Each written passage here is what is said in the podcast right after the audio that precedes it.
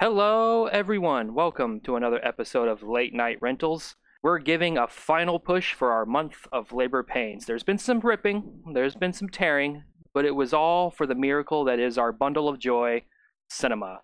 I'm your host, Brandon, and join with me is my co host and good friend, Ryan. Ryan, you doing well this evening? I'm doing. I'm. I'm perfectly adequate. How are you? I'm not too bad. I'm not too bad. You know, there's really only one question I walked away from this movie asking myself What's that? How serious is the art of selling shoes? Because look, I, I know it's not like selling cars. People walk into a shoe store, you know, expecting to get shoes. So, how much coercion does a shoe salesperson need to administer? Well, you got your high-end shoes. Um, I don't know the brand names, but you know your your heels, your pumps. Uh, then you got your low brand stuff like your New Balances or your Etnies. You know, there's a big dichotomy, especially you know if you want to be either in the mall or basically looking like a department store.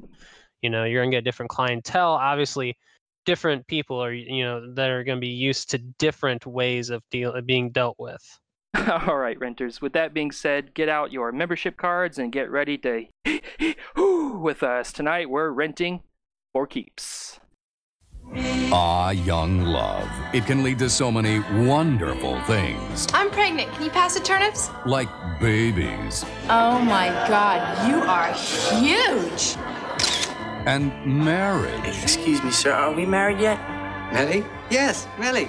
and divorce. This is my house! Get out of my house! But where there's a baby, Molly Ringwald finds out it's for keeps. Premieres Sunday, February 19th on HBO. So one of the first things I actually want to uh, mention is as I was going into the title for keeps, I didn't give it the question mark that I seen when starting up the movie. The actual title is for keeps. Did you notice that?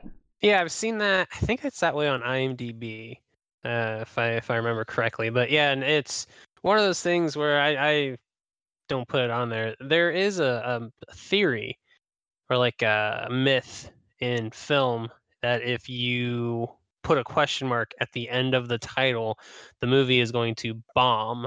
And I think I think the only one that you can point to as not being like a failure is Who Framed Roger Rabbit.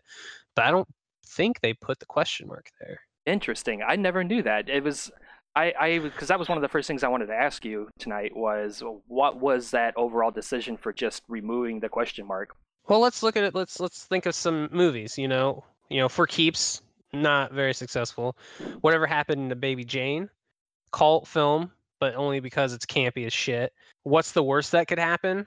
The Danny DeVito, Martin Lawrence masterpiece. Um, what planet are you from? A late Nichols film Hmm. uh, about aliens and trying to impregnate a woman. I mean, those are just ones off the top of my head.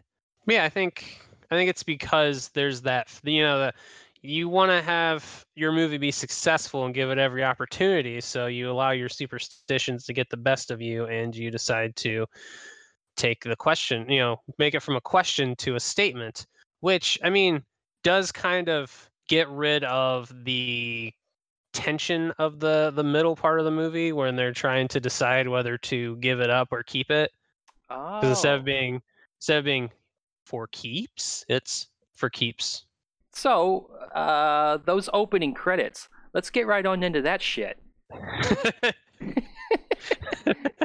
My favorite part. So at the beginning, when they're establishing uh, Molly Ringwald's character Darcy, and then I don't know anyone else's name in the movie, but Stan, the her boyfriend, they you're introduced to Darcy, her mom, and then her friend, and her mom's like a Francophile, super into French stuff, talks constantly about their trip they're taking to France, and how um, Darcy and her friend are going to stay the night on uh, overnight on a campus. Um, I'm assuming it's Washington or not Washington, sorry, Wisconsin and Madison that they're going to because this takes place in Kenosha, which is a very random city to pick for Mhm. something like this. I guess you want to get like that blue collar feel. There's this long drawn out sequence where they're talking, like explaining everything's going to happen, and then her and her friend pull away just around the corner. The house is on the corner, but like Stan is just waiting there in his his beat up V uh, Volkswagen Bug, and like they're gonna abscond together for the weekend.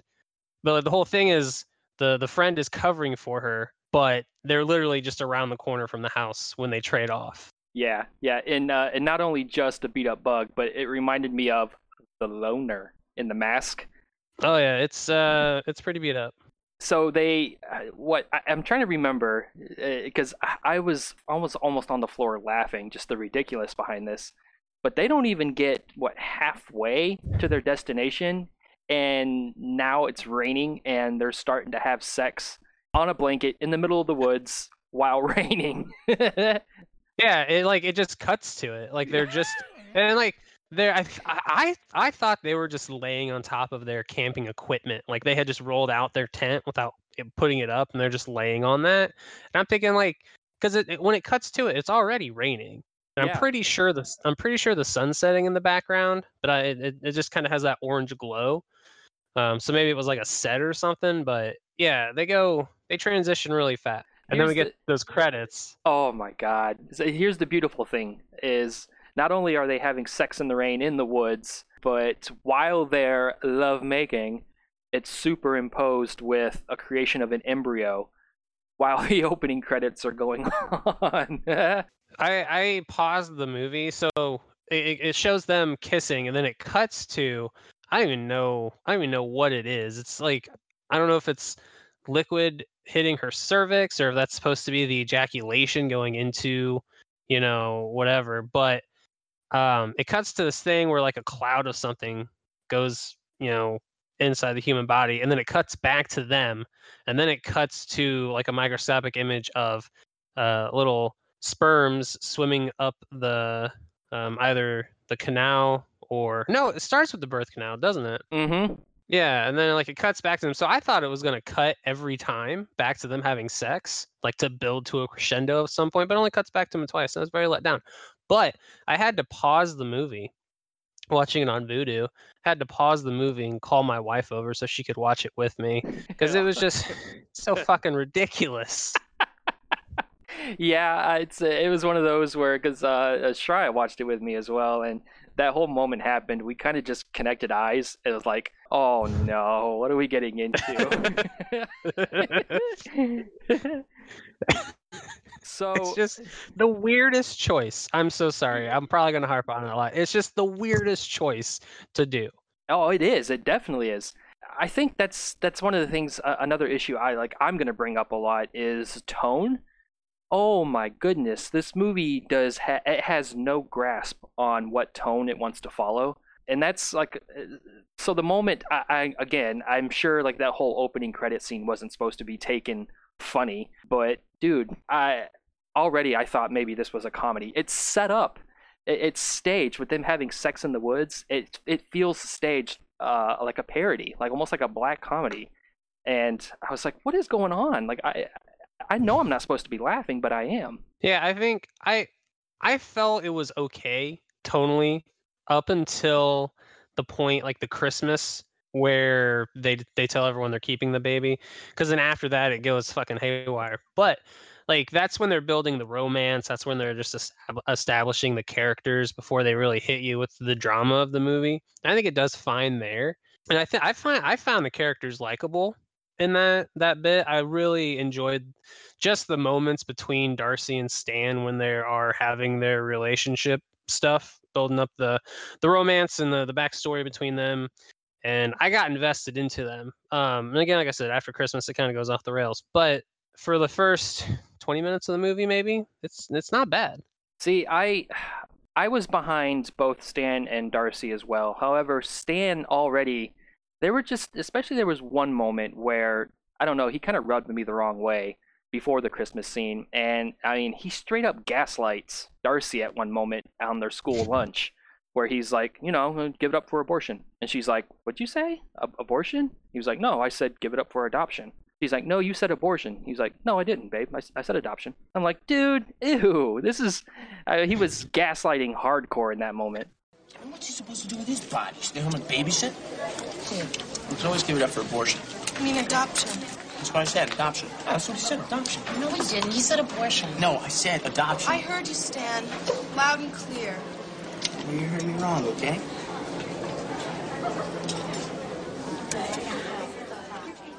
Oh, and he says, she says, "No, I heard you," and he goes, "Well, you heard wrong." Yeah, exactly. I was like, oh god, and that was one of the first clues that made me think, man, when they have this kid, is he gonna go down like, you know, a, a verbally abusive, gonna go off and start drinking, which, uh, well, he does. That's- yeah. I, I blame I blame the influence of Pauly Shore. I think that's what really drove him into the the arms of the bottle. Pauly Shore, what the fuck is his lame ass doing in this?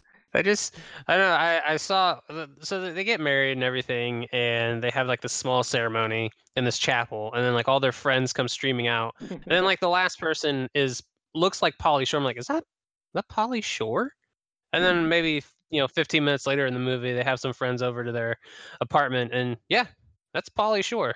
Yeah, I had to do a double take as well. I was like, that can't be. What the fuck? He must have stumbled on set, and then the director was like, oh, you're an up and comer. Let's just put you in here. You got the attitude kids these days like. hey, buddy, you got your girl pregnant. I think one of the big turnoffs early for me, and I think that that's probably why you felt that the tone was a little, little off even from the beginning, is that some of the side characters are, are played strictly for laughs, like the like Stan's father.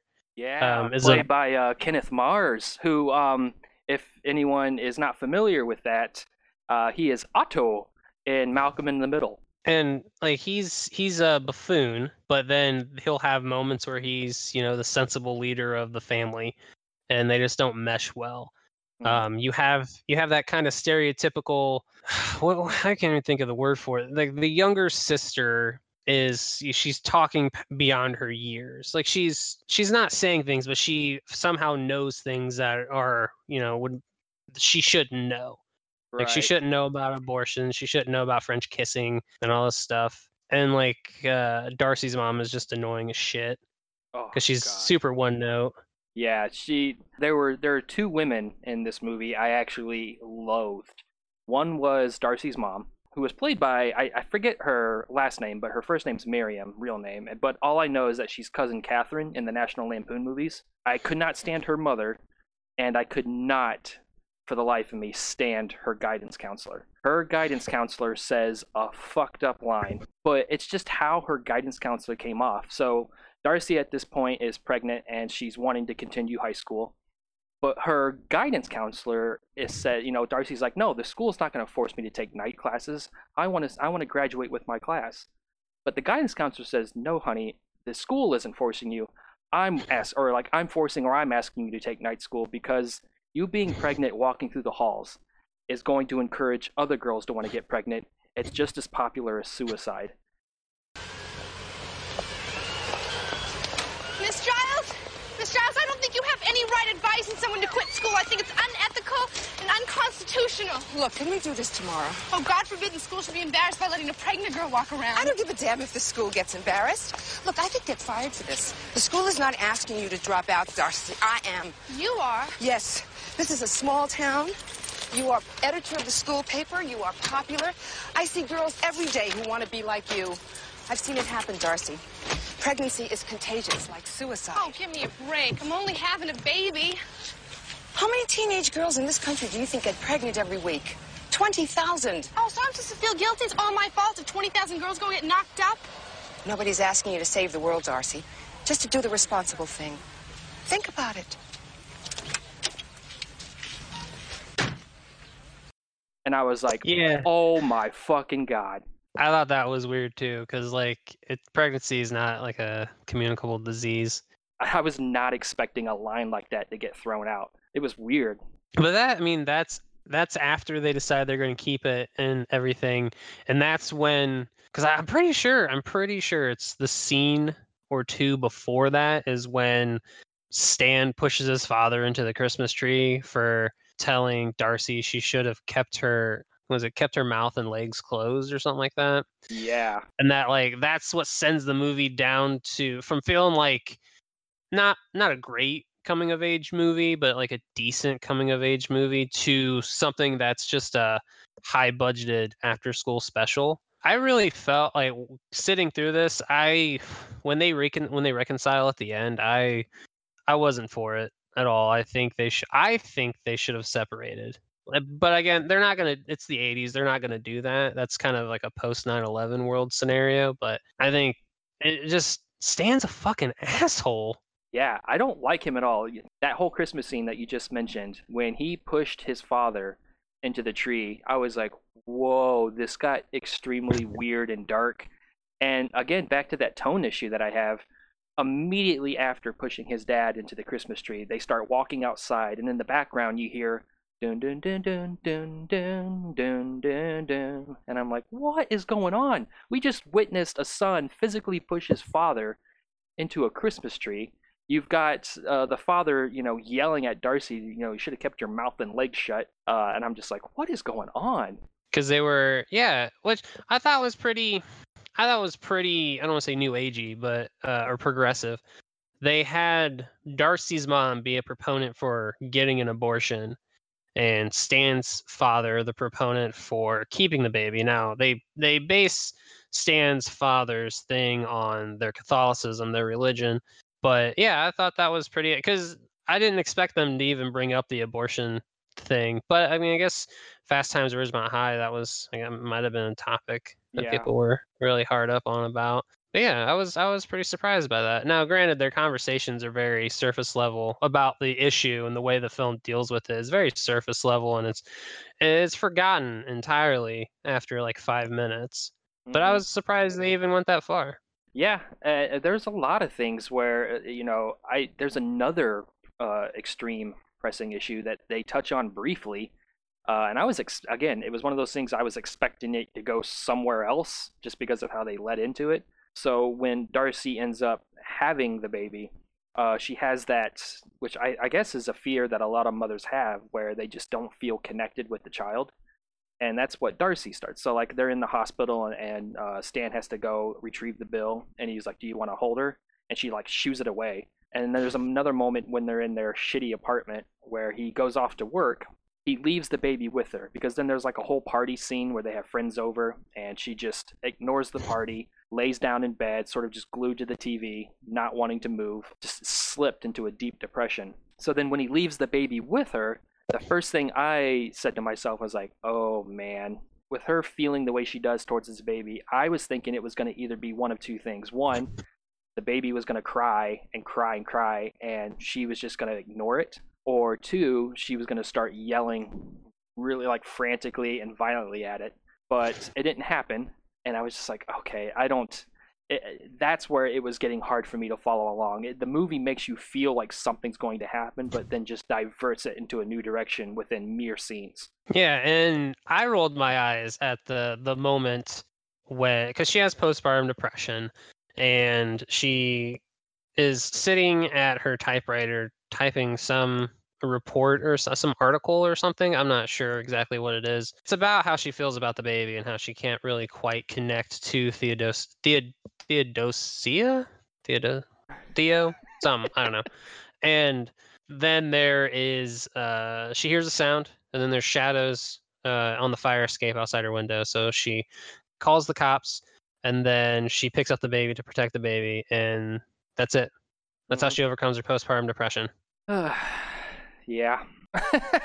Talk about the laziest approach. Yeah, I and like I I really like I thought if they were gonna do that, at least have like we could have had a hush thing where she gets you know s- you know a little slice in the belly, what have you. But no, no, just uh, and then it turns out it's her father-in-law, and that's when he overcomes his selfishness and and falls in love with the baby, and it's just it's lazy, I think. Yeah, it's exactly. There's I this movie is uh, I think it's mean-spirited, it's misguided, and it, it it the way it's shot and the way it play the way it handles the material, it feels like a weird PSA for not to get pregnant for teens. That I mean that's honestly what it feels like, especially when they start slipping into hardships. I'm just like this is so over extreme of what what you could be you could be showing an honest depiction of struggle but this is like a caricature of struggle. It, it is almost borderline slapstick how it handles some things. Yeah, it really it really hit me when so just out of almost fucking nowhere, Stan becomes an alcoholic because they he like I think there's one scene where he mentions he's going out And then a couple scenes later, he comes home and uh, Darcy has all these candles lit, and he thinks it's like super romantic. And then she says it's because we turned off because they turned off the electricity. And he just like flips his shit because the bills like he you know talks about the bills not being paid and and why do we have to have why, why do we always have to have a, uh, a carton of chocolate milk in the fridge? Why do you always have to have your French roast bullshit? And then he says he's going out. And she says, Where's that? He goes, Where what does that mean? He goes, It means what it always means. And then he just leaves.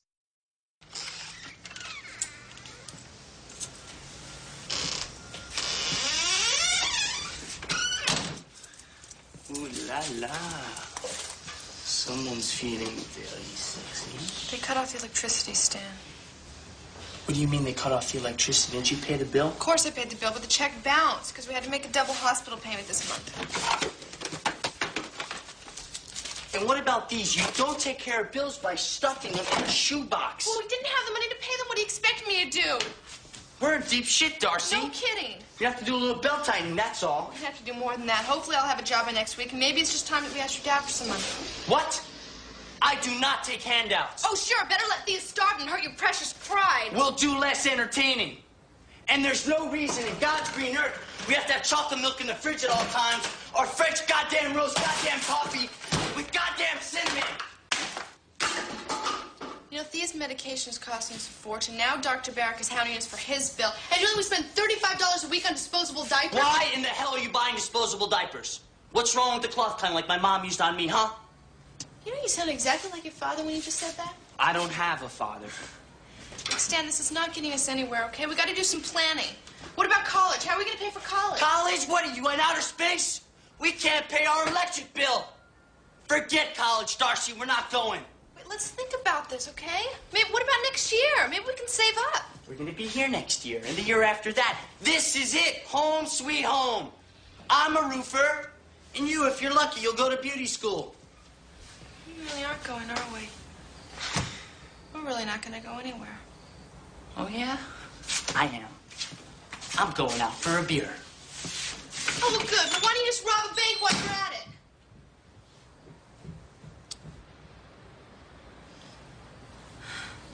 Yeah. And I'm like, I'm like, I, I, like, I guess they established he has a hair trigger when he pushed his dad into the Christmas tree, but like, we don't really, outside of that, we his interactions with his own father, we've never seen him like blow up at anyone. So for him to just all of a sudden now be apparently a closeted alcoholic, and then it only gets worse when they move in, move in with Darcy's mother, uh, where it gets basically, like you said, cartoonish levels of like a stare like what the drunkard stereotype is Mhm. it's it's just yeah it lost me very quickly That's a good point to bring up that, you know, that hair trigger response that he has, you know, it starts when he pushes his father into the Christmas tree.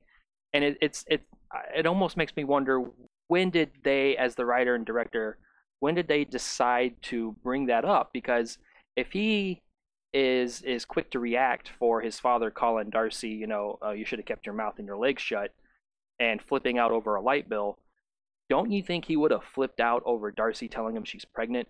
that would probably been like I think if you were wanting to establish him in that way, that is where you'd want to do it. Or, you know, not only that when she announces the pregnancy to him, but then just announcing the pregnancy um, in general to the family during Thanksgiving, you know, because I mean his father even almost like not directly towards her, but sort of just shouts at Darcy's mother where she's wanting to get a abort- abortion and I forgot what leads into it, but all I remember is that his father was like, "Stretch marks are the badge of a real woman," hmm. or something. like yeah that. yeah I'm just like, huh, I just I didn't understand the decision, other than I think, again, I they got to a point where they're like, okay, this is where all men start getting abusive and drunk, and they hate their home life. yeah i like i said i that's i tur- that's when i turned on stan completely uh, when he just all of a sudden became an alcoholic and i think darcy's plan to to fix everything by divorcing him and kicking him out so that way he goes to caltech to become an architect is dumb like eh, it, you you're not gonna make him have like logically i get it she's 18 but you, you you think this thing through right you're gonna Like that's the father of your baby. You're married to him, maybe not legally, but like you guys had a ceremony, you have a ring, you've been faithful to him, and like you're just gonna kick him out with you know using like his alcoholism as the excuse, just so he will go to Caltech. You have his friends trick him into going away to Caltech because you think that's gonna fix everything, even though he I mean, at first he was, you know, madly in love with the baby, and uh, granted, he's an alcoholic now, and all alcoholics only care about it, uh, it's the booze. But like, that's not gonna solve anything, Darcy. But like, oh yeah, and Darcy says that to his friend Stan too. When she's when she calls up the university, calls up Caltech, and says to hold the place for him because he will be going. And then he has like three days. They have three days to trick him into going. I know. I just the whole plot, the whole third act uh, thread is dumb to me. As, especially since there was another moment where uh, I thought for sure I was like, okay, so they have already made him. They they've now given him the the short temper. They've now given him the alcoholism. And there's a moment where he's in a car with one of his fellow classmates. Uh, another, I forgot her name, but her she sort of uh, is like Darcy's arch nemesis, the one that's always picking on her. And then there's a moment Michaela. where, yeah, yeah, and uh, her and Stan are right. He Stan's riding in her car, and there's a moment where they pull over, and it's you know set up in the classic way of like she's going to hit on him. He feels unloved and he feels angry about his situation, so he's gonna essentially cheat on Darcy, but then he doesn't. And I'm like, what? What? How? How are you painting this man? Like, if you if you're gonna go the cliche route, why set this up only to which I get it. I get it's to you know show us that oh he really does care about Darcy, but again that's where that tone gets weird for me. I just I didn't know what direction, and I don't think they knew what direction to take Stan either. I think it was just a red herring. Dar- uh, Michaela set up as a red herring, just some sort of villain you can have uh, in the movie. And then when you're under the assumption, because the setup would lend itself for you to believe that he's going to cheat on Darcy, when he chooses not to, that's when you're supposed to buy wholeheartedly in his quest to get Darcy back. But again, that doesn't cure his alcohol alcoholism. That doesn't cure his temper. You know, it just means that he has enough wherewithal not to cheat on the mother of his child and his wife. Right. It's just a band aid at that point. And, you know, band aids, like all of them, they eventually fall off. And then the wound just reveals itself again. Like, that's all he is at this point. Walking away from this movie, I felt afraid for Darcy. I was like, woman, like in another what two three years you're going to probably pop out a couple more you're going to be single and you're going to be requesting child support like that's that's your future like this man is not going to do anything for you i was worried for him yeah no i definitely I, w- I was there with you like i said at the beginning i i, I don't think they should have stayed together just because just because you have a child isn't a reason to stay with someone i think her mother uh as you know much as i may not agree with you know herself as a person is pretty accurate in that, you know, she doesn't like Stan. She thinks Stan isn't good for Darcy anymore. And Stan has shown his his true colors. Like he can have good moments, but that's not gonna make up for you know the sort of violent outbursts he's had with throwing shit around their apartment, banging on the door in the middle of the night, uh, trying to embarrass Darcy in front of her mother. She's driving me crazy. Last week she told you had too much lipstick on. That pissed me off. She's a mother. They do that. Oh, yeah? They put notes on the toilet telling you to put the seat down? Okay, fine. We'll move in with your dad. Oh. Shh. Oh, great. Now we can't even talk. We can talk. Just don't make that noise. It sounds like we're making love. Oh, it's so cute the way you say that. Making love. How about making hot, sweaty, stinky sex? Ooh, Darcy, do, do it to Stand me. shut Oh, oh, Darcy. Oh, faster. Faster. Don't do this to me. Oh, where'd oh, you learn that? I cannot believe Oh, you. that's great. This is completely disgusting. Oh, you want more? Oh, you are something, Darcy. Oh, oh. Stand You love it. You know you love it. Oh, Stop Darcy. it right Oh, now, Do it faster. Don't pound so hard. Oh, yeah. Stan, you on. it. You know you love it. Break the bed. Oh, oh, This oh. is ah. really sleazy. I can't believe something. you. Oh, you are out of Stan, control. get down. I am getting down. Get down right now, ah. Stan. It isn't funny. Excuse me, you wouldn't happen to have a cigarette, would you? No, I, I don't smoke. Oh. Thanks anyway. Good night. Huh? Good night. Oh my God. Yeah, they should have broken up. Should not have had that uh, romantic running through the rain to meet each other moment. And uh, yeah, he should have just should have just left her on that bench. Oh man. Um, is there anything good? Uh, I know you said you you were sort of behind them before the Christmas scene, but is there anything that stood out to you that you particularly really enjoyed? I mean, I didn't. I, I liked Molly Ringwald's performance as Darcy. I've only ever seen her in the John Hughes movies, uh, so I don't have like a, a large uh, selection of her filmography committed to memory. But this is probably the best I've seen her acting wise. Like she, there is a level of maturity that she brings to Darcy throughout the whole movie but she also is able to have those moments where you re- like she'll make she'll remind you that she is just a kid and it's not through like dialogue it's through like you know how she says a line or something like that the father is a buffoon but the guy is pretty funny uh, in the part when he's given his buffoonish moments but outside of that it's not it's very bland to look at you do have some you know like soft focus stuff you do have like sunset photography, but it's, it's I don't think anything that they do is in service of the story. It's just it just feels like the director just had the job, wants to get it done on time, and you know get it out. Right. But yeah, I mean, outs- outside of that, the script isn't very good. But yeah, I, there's not really much I, I got behind after the first 20 minutes or so. I did I picked it because uh, this was this is supposed to be Molly Ringwald's last like teen quote teen picture where she played a teenager before she transitioned into the mature adult roles um, that we all know and love her for, and it's directed by John J. Avildsen, who won the Oscar for directing Rocky, and only a couple years prior directed The Karate Kid. But I was looking after I watched this movie and thought it was not very good. I looked through his filmography, at least like the IMDb ratings and stuff, and he has a lot of very low rated movies on his IMDb filmography. Some of them are like four. I think one was a four point eight. One was like a five point two.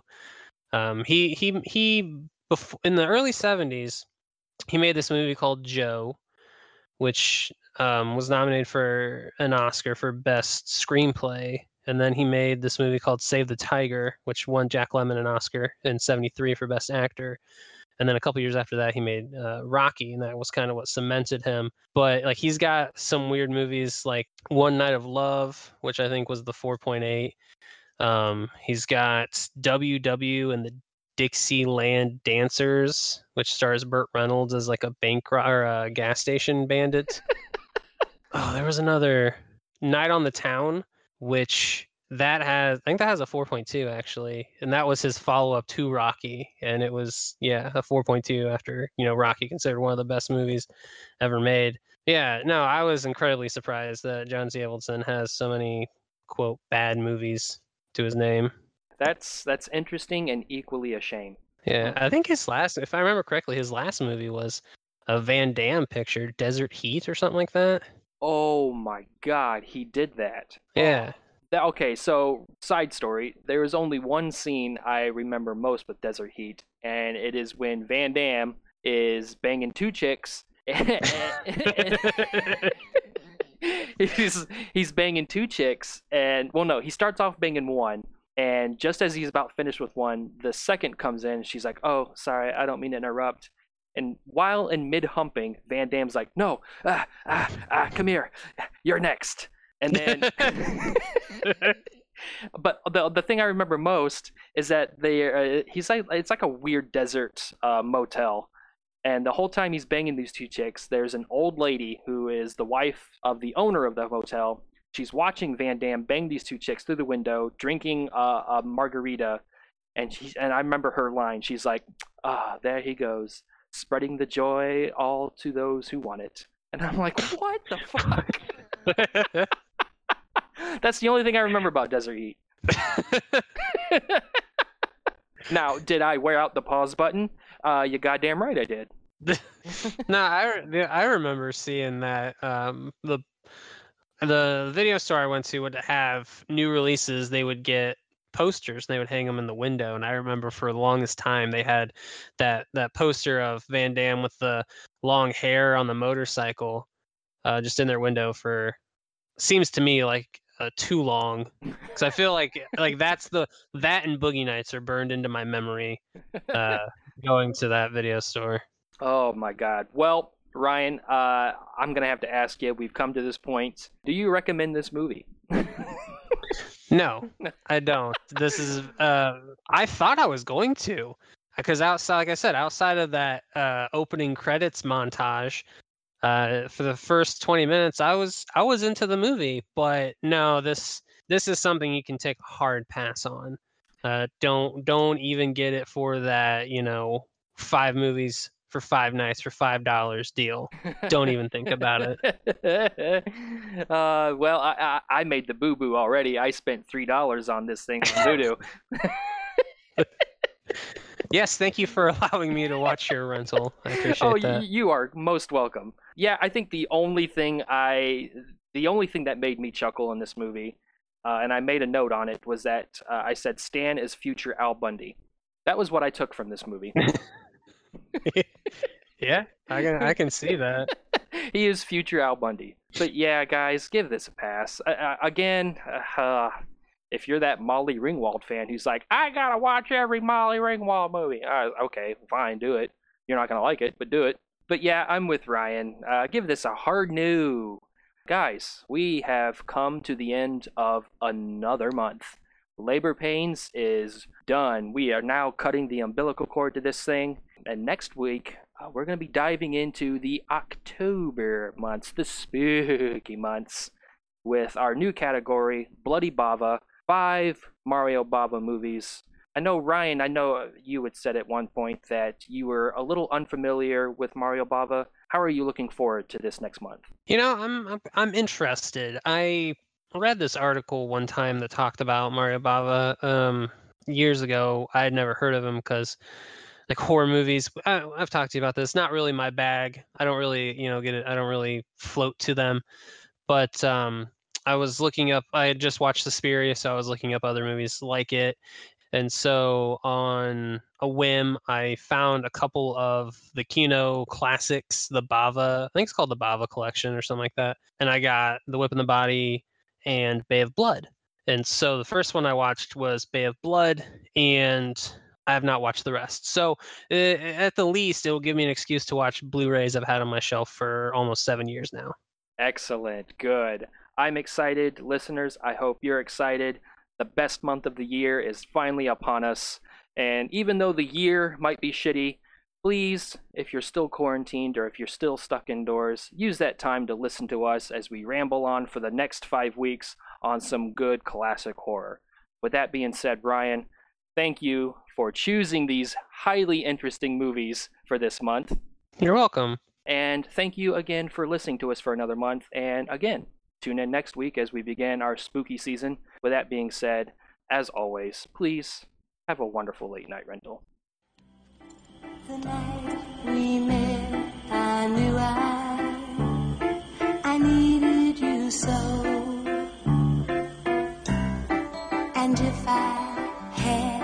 The chance, I'd never let you go.